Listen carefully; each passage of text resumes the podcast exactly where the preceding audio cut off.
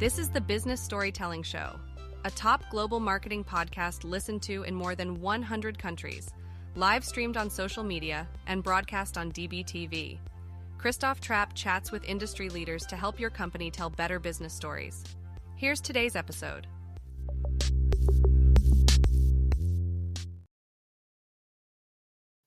Hey, hey, hey, business storytellers. Welcome to episode 642. Today, we're going to talk about the new rules of marketing and PR.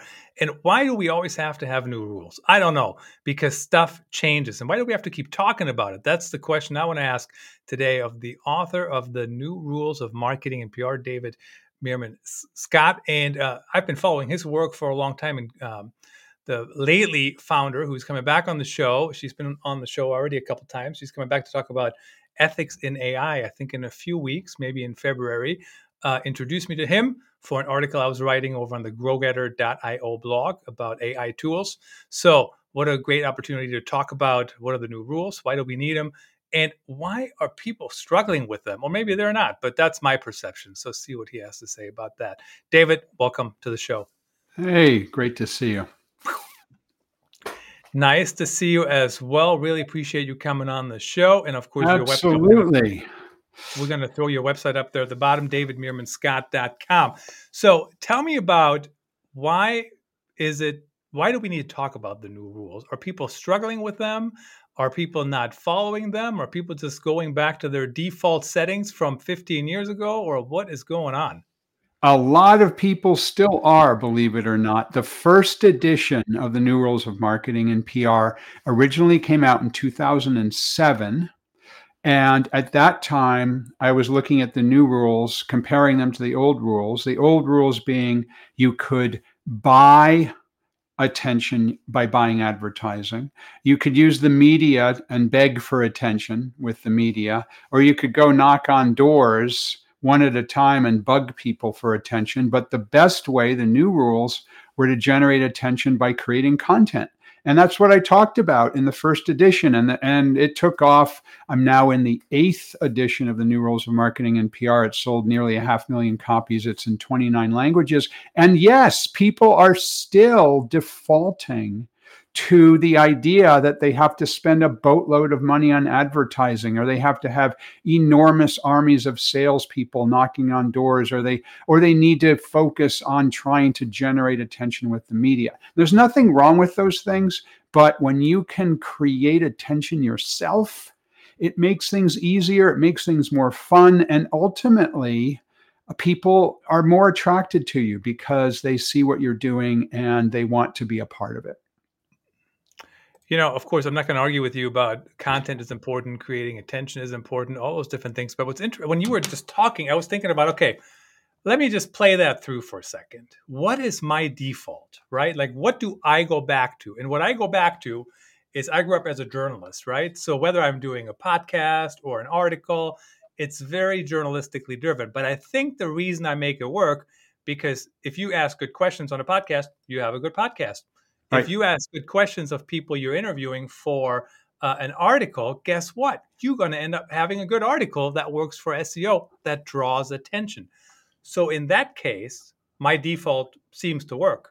Your your, def- your default is great, and okay. the re- the reason is of that because of that journalistic approach. And uh, I, I have called it brand journalism in the past.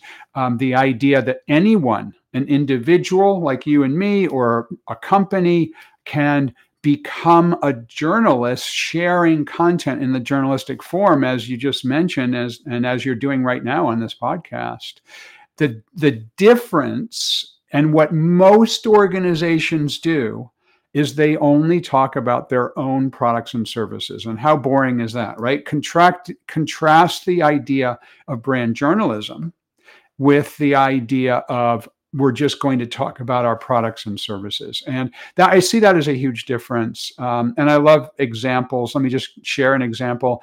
I'm a big fan of an insurance company called Hagerty. Hagerty does classic car auto insurance. Their product is auto insurance. It's a product everyone hates. No one wants to spend money on auto insurance and everyone hates to use it because it means they crash their car. Yet they have uh, millions of fans because they do this brand journalism approach. They have a fabulous YouTube channel with over a million subscribers. They have a, a, a bi monthly magazine huge 200 pages it's really really well done their content on their website is fabulous and as a result they're the number one provider of a classic car auto insurance in the world. They went public on the New York Stock Exchange recently, absolutely crushing it. McKeel Hagerty, who I've spoken with a couple of times about his business, says, you know, this idea of creating this kind of content and engaging people and generating fans is the only way we could have succeeded because everyone else is spending more money on ads than we are. And we don't want to be that low cost provider. So they're doing a great job. And and I and I love the fact that you've identified and that you actually do in a in a great way this this idea of of journalism or brand journalism, if you want to call it that. Journalism is paying off when you do it well, and you can do it anywhere. Um, you know what I was just thinking about the other day. I hardly ever talk about anything that people can buy from me on here, other than like the the guest's book, or sometimes I throw up my own book. Um, but every once in a while, and not not maybe every once in a while, but you know, from time to time, people will say, "Hey, do you also help people launch their podcast?" Right. Yes. Do you also help people with this? Yes. Here's how much it costs. Here's how I can work with you. Blah blah blah. So my point is, I didn't even bring it up, right? I just talked about podcasting. I just talked about live streaming. I just talked about whatever we talk about. I talk about your book. I talk about your experience, my experience. But why is it so hard for people to do that? And is it just because pressure, the quarter? Like, what's the problem? Lots of different reasons for this idea that people kind of magically default to this old way of thinking. I think that you've identified a few of them. Um, in one case, it's the pressure from the bosses, it's, it's, the pressure of the quarterly numbers, it's the pressure of, oh my gosh, you've got to generate sales leads right now. I can't wait till next week. Um, so that's part of it. The other part of it is what's taught in schools. Uh, I've never taken a marketing course in my life. Um, but I'm told from lots of people who go to marketing classes at universities as part of an MBA program or even part of a marketing degree, is they're still teaching the idea of of focused advertising and spending money on ads. And yes, you should understand it and it might be part of a strategy, but it is the old rules and it doesn't work as well as what we're talking about here, which is understanding your buyers, creating great content for those buyers, operating in real time. That's another one of the new rules. So many organizations plan everything at a glacial pace. And next quarter, we're going to do this campaign. And the quarter after, we're going to do that campaign. When the world is working so fast, and if you're engaged in what I call real time marketing or a concept I invented called newsjacking, then you're there on top of what's going on when people are interested in it. Uh, because the world is changing so quickly today. And if you're focused on what's going on, you might have an opportunity to reach people instantly because you have what they're looking for you know, you have a whole section in your book about creating awesome content. And I'd be interested to hear, first of all, what is your definition of awesome content? I, I find it has to be informational, it has to be a little bit entertaining, right? Who wants to listen to some monotonous speaker, even if it's the greatest content since sliced bread, right? Right? I mean, who wants to do that? I don't necessarily, I don't at all. Or if on podcasts, you know, sometimes you have um, high ranking executives and they're um, their audio is horrible. And I'm like, I wouldn't even listen to that audio if I was on a call with my boss. And I'm certainly not going to spend time listening to this podcast, right? Um, but how do you create awesome content and what does that actually mean? So I love to start with the people that you're trying to reach. I call them buyer personas. You know, you can call them a target market or whatever you want, but um, the idea of a buyer persona is the person you're trying to reach. And for most organizations, there's multiple buyer personas. So imagine a hotel. You've got an independent business traveler who might want to go to that hotel. You've got a corporate travel manager who buys multiple rooms for a company who might want to do a deal with that hotel. Maybe a couple planning on getting married want to have their reception at the hotel. Um, maybe uh, a company that wants to hold a big event and they need a ballroom to hold the event in. Those are different buyer personas. And for the hotel, to create content requires understanding the needs of those individual buyer personas. And as we talked about before, creating content with a kind of a journalistic approach for how you would reach each of those buyer personas. And so, for example, maybe to attract the people who might want to use the hotel for a wedding reception, maybe they create a wedding blog I live in the Boston area, so maybe the hotel calls it the Boston Wedding Blog or something like that. And they they have different bits of content on the blog um, about hey here's a great menu for a wedding in the wintertime or here is what you should be thinking about when you hire a wedding photographer or here are the things that you should do to put your relatives uh, comfortably into uh, somewhere where they can stay when you're having your wedding. And i'm making this up off the top of my head but you get the idea. By understanding the buyer persona you create that interesting content. And uh, I just mentioned it in form of blog, but it could be a podcast, it could be a video, it could be all three. Um, um, but the main thing that I see people doing, which I think is wrong, is focusing too much on product and not enough on the buyers and the needs of buyers and how they can solve problems for buyers because that's what that's what makes this stuff come alive.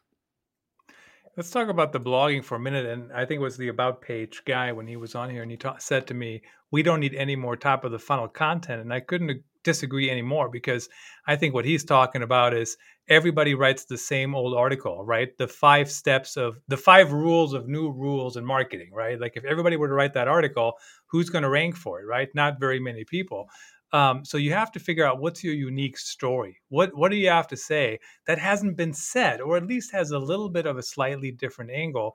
Um, but talk about the role of blogging. And I know a lot of companies they don't do it, or they don't do it very well, or they do it for ten articles and then they pause for a year or whatever it might be. Uh, but what is the the specific uh, relevance of blogging, and, and why should companies do that in today's environment? And, and, I agree with you 100% that, that blogging is important. And for a number of reasons, I think the most important reason is this the idea of social media, the idea of doing, say, YouTube videos or being active on LinkedIn or being active on Facebook or Instagram or TikTok or whatever it might be, uh, doing a podcast like we're doing right now, these things are all great. But ultimately, when you're doing a video, putting it on YouTube, you're creating an Instagram feed, a TikTok feed, those social networks own that content in a sense. And you're and your potential customers, your buyers, are going to a social network to get your content. Now, there's nothing wrong with that. But ultimately, I am absolutely convinced that everybody, a person, every organization should have their own content real estate. They should have their own unique place on the web. Now, for most companies, that's their corporate website, but it could be a specific um, page or a specific um, website that's focused on a particular buyer persona or a particular market niche. Um, but the idea of owning your content real estate, I think, is essential in today's world. Um, as social networks come and go in popularity, um, I remember, you know, I mentioned earlier, as you kindly did the introduction, talked about my book, The New Rules of Marketing and PR. Um, I'm now in the eighth edition. I'm actually working on the ninth edition, which will come out um, um, some number of months from now.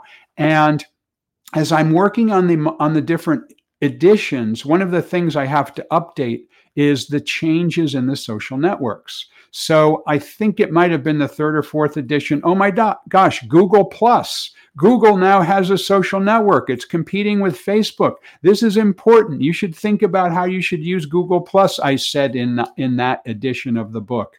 Um, and two editions ago, I think it was, I had to say, oh my gosh, Google closed down Google Plus. It no longer exists. If you created a whole bunch of content and you put your, your fo- the focus of your company or the focus of your personal brand on, on Google Plus, sorry, you lose. so the the one thing you can control is your own content real estate. And blogging is a form of text-based content on your own content real estate. And from that perspective i think it's it's critically important. And the idea that every blog post you write is increasing slightly your search engine results it's it's creating more breadcrumbs for people to find you.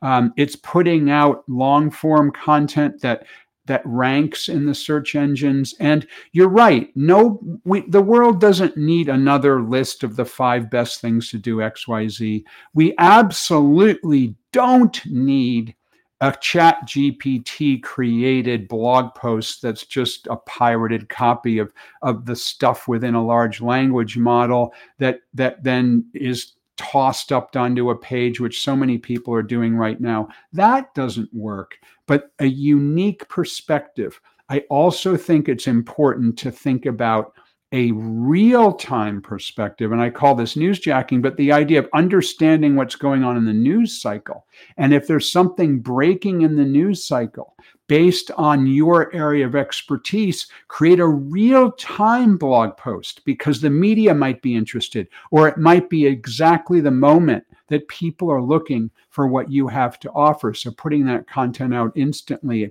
based on what's happening in the news can be super successful. Yeah, I actually don't get why people don't blog more. And I, you know, every time you blog, and as, as Andy Crestodina said, it's not even about the specific blog post, but if you link to other pages, even product pages, when it makes sense within context, not buy, buy, buy, but if you mention uh, workflow workflow consulting and you have a page for that service, just link to that. And it's going to actually help uh, that page rank because the blog post will probably rank if it's done well. Uh, I want to shift gears for a few minutes here. You talked earlier about content ideas and going with the flow and just kind of keep going.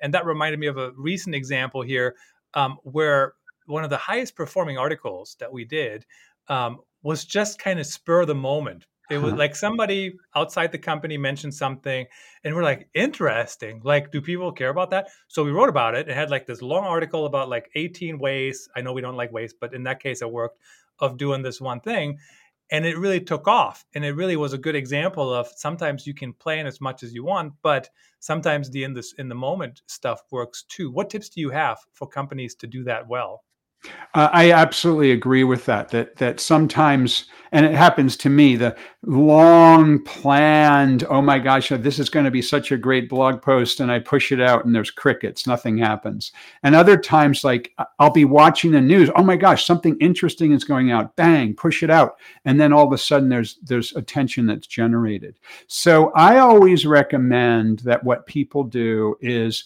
pay attention to what's going on in the news look for news stories that are are part of that are that are, around the area of expertise that you have that that your company solves for people that that you are a recognized expert on. And then um, as a news story breaks you might then create real-time content. I'll give you an example in my own world because this happened to me i don't know it was like four or five months ago.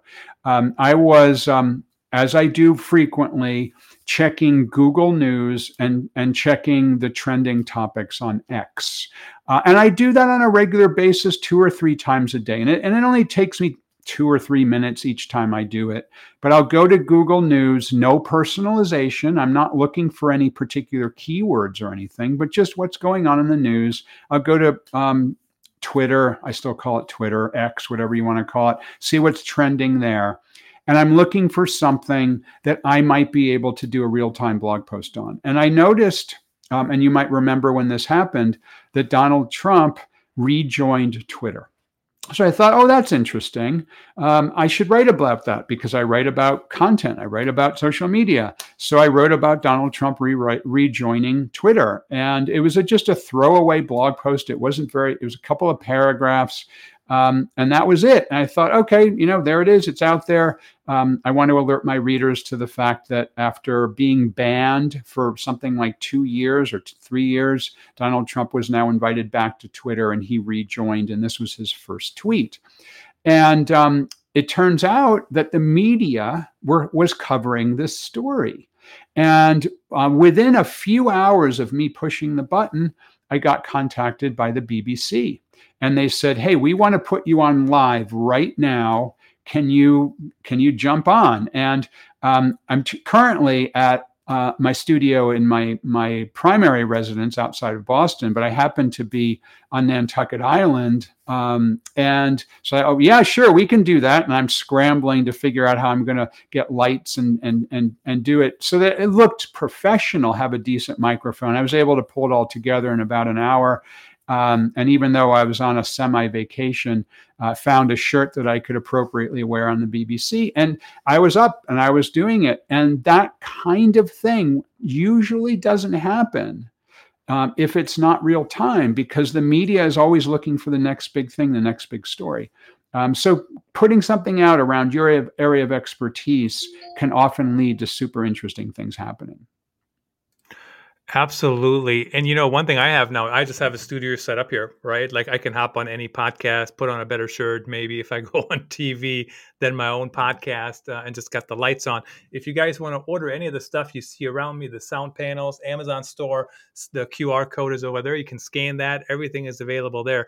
Uh, time just flies. We have a couple minutes left here. So I want to talk really briefly about the importance of reaching the media. I mean, sometimes, you know, companies, anybody can do their own thing, but what is the importance today to reach the different types of media, whether it's uh, trade publications or the traditional or even um, successful podcasters or bloggers that do it on their own time? a number of different important reasons to reach the media. Um, in some cases, you can use the resulting, I call it a press clip. I'm an old school guy and um, uh, did public relations for a couple of years for some some big companies, but you get the press clips. So, so in the case of my BBC example just a moment ago, I've got now the video of that BBC episode. I'm able to share that. Um, uh, and so on your website or in your blog or wherever you've got a media page on your website, if you have one, and most companies should, you can put the uh, different places that you've been quoted in the media. And that serves as a way of showing that you're somebody who people should pay attention to. Um, it also might be that somebody reads that story, watches that interview, listens to this to a podcast like this one and says, "Oh, this person seems interesting. I, I should check out more about them or check out their book or maybe inquire about having them speak at an event if it's somebody like me or you." And um, and so that serves as a great um, opportunity as well by using the media. Um, it doesn't make the I the idea of the media used to be that you had to do it, especially as a B2B company, because it was the only way you could get noticed. Now I think it's supplemental of a, of a great marketing program. I used to say marketing and PR are two different disciplines. I think they've really converged recently into being more like one discipline where they, they, they, play off of one another they work together. Uh, David, really appreciate you coming on the on the show. Thanks for sharing all your insights. In the last 15 seconds here, tell me uh, who should reach out to you? How do they connect with you? Well, what kind of things do you offer? I'm the only David Meerman Scott in the world. So Google my name. You'll find me on most of the social networks. I am DM Scott, D M S C O T T. And thanks for very much for having me on, Christoph.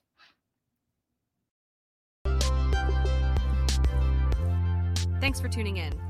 Please rate and review the Business Storytelling Show on your favorite podcast platform and subscribe so you don't miss the next episode.